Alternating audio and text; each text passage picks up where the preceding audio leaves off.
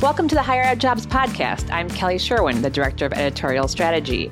And we're happy to have Leah Jackson back today with us as our guest co host. Thanks, Leah, for stepping in. Thanks for having me back. We are also happy to have a previous guest back, Lisa Jasinski, and we're going to be taking a little different approach today. We are going to talk about careers in higher ed. So, on higher ed jobs, we obviously focus a lot on, you know, finding a job, your job search, managing careers and uh, we have a series called Higher Ed Careers. So this kind of goes a little bit into the career aspect. So, Lisa, uh, can you explain a little further about your work in strategic plan development for your university and how someone might craft a career in strategic initiatives or planning in higher education? So, basically, just kind of give us a little background on what you do, what kind of goes all into the strategic planning.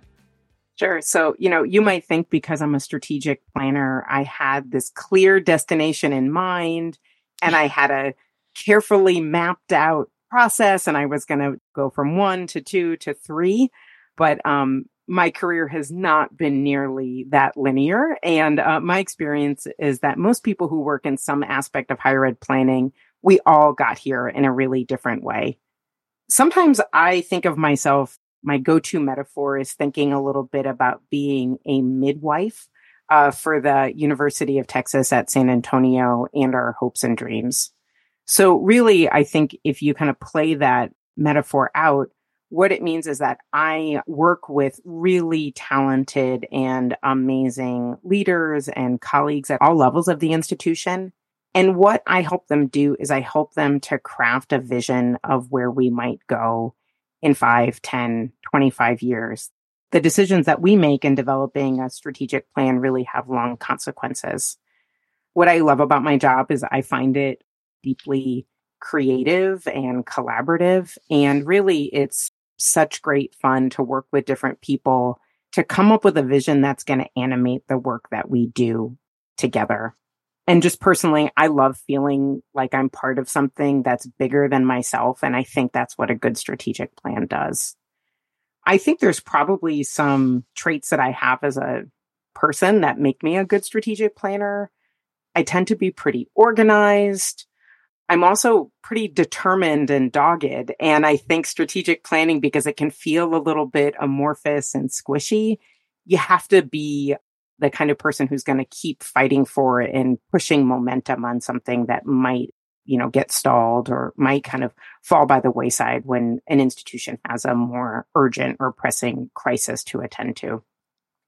But I think when I think about how I got here and, and I look back in hindsight, I think there's maybe um, three or four things that I did that I think made me a better strategic planner, but I, I didn't know at the time that this is where it might lead. So the first thing was I was really fortunate in my career to have opportunities to do broad, kind of cross campus, cross functional projects.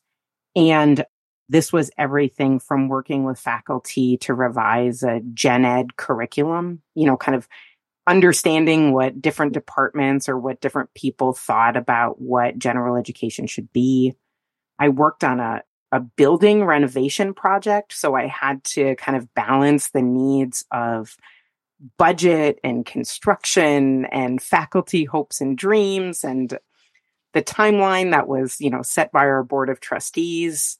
And even in my institution's own COVID response, just kind of beginning to think about institutions from lots of different angles and lots of different perspectives. But I think in some ways, the ability sometimes to see a bigger picture or to see how all the various components fit in, I think that's made me a better planner because it helps me recognize that institutions really are lots of little parts that add up to something bigger. And I think that that vantage point has been really helpful. The second thing I did, I've really worked to become a skilled facilitator and so much of what I do on a campus is helping people have better conversations. So I think about 15 years ago, I did a, a facilitator's training course. And really, since then, I have been playing in that space. I've been trying new things. I've been trying to imagine new ways for people to come together and learn together.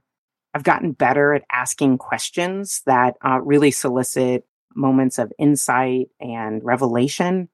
But that's something that um, it's a skill set I use all the time, whether I'm talking to five or six people or or 500 people. And I would say um, another thing that's really helpful as a planner is that I keep working to cultivate a more strategic mindset. And I try to keep an eye on a horizon that's always kind of further out than I can comfortably grasp. And um, when you're asking an institution to make decisions that are going to impact it, its future for the next, you know, 30 or 40 years, uh, a campus building is likely going to be in use for 50 years or more. The decisions you make about where you put the walls are, are really consequential, right? Or, or how you divide up that space. But I think I try to keep both a pulse on what's happening in higher ed right now while also keeping an eye on kind of larger larger spaces, whether it's what's going on with the economy or the political landscape or even changes in culture, because you have to be nimble in thinking about how is it going to work now and how is it going to work if the future is different. I've in the last year really fallen in love with um, a new set of tools and methodologies. It's called strategic foresight. It's the work that professional futurists use. And um, I think the best introduction is a book called Imaginable by Jane McGonigal. And that book has just kind of blown my mind in all kinds of great ways because it's helped me think about a future that is almost assuredly going to be different than the present we're living in. And it's made me feel a little bit more comfortable with an uncertainty and it's helped me in some ways face that uncertainty with a sense of hope and possibility.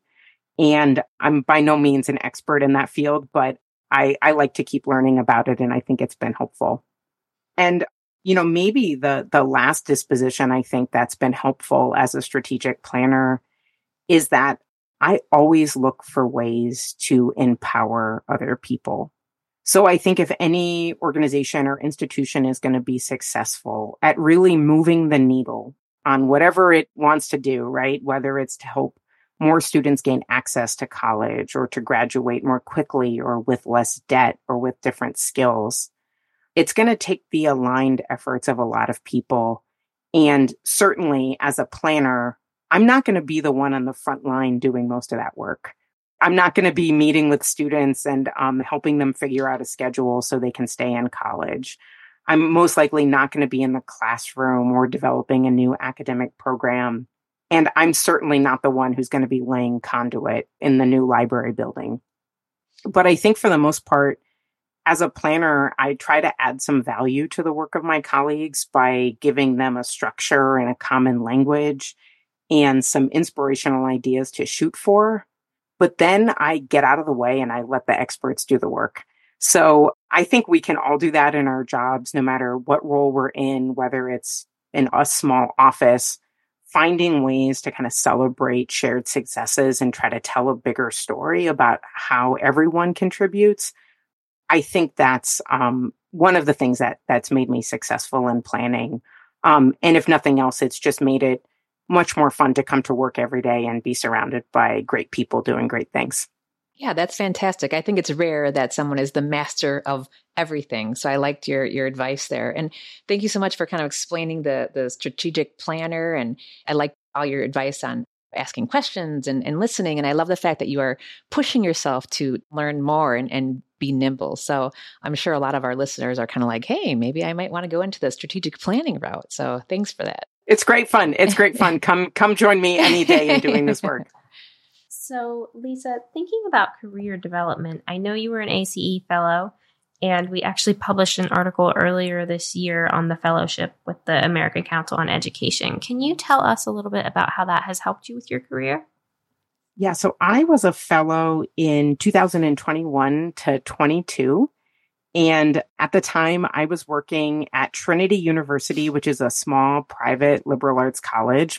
My career up until that point had been largely at small private institutions. And I stepped away from my role for a year and I went to the University of New Mexico. So folks might know that UNM was the country's first R1 Hispanic serving institution. And I felt like that was a way that I could just kind of throw myself into the deep end and get a totally different perspective on higher ed.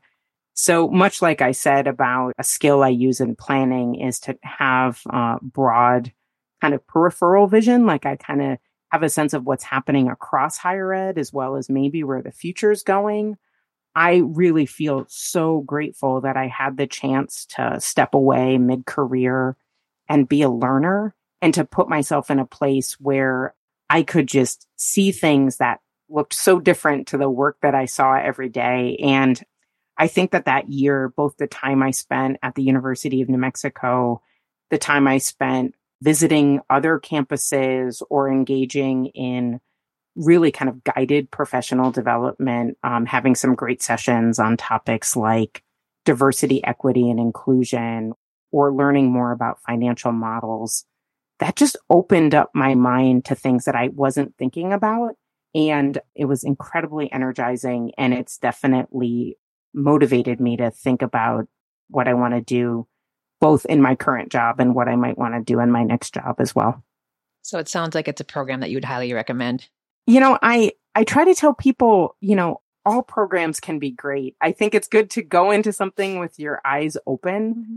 I think it's really smart to go into the ACE fellowship at a time in your life when you're really ready to give that your fullest attention. So if you have a lot going on in your personal life at home or your institution is going through something where they really need your talents and they need you to be fully grounded and fully present, that's probably not the moment to do the fellowship.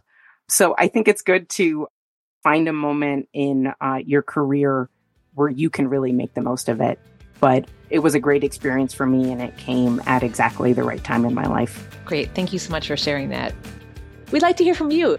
If you have a question for us or comments, tweet us at Higher Ed Careers or email us at podcast at Higher Ed Jobs.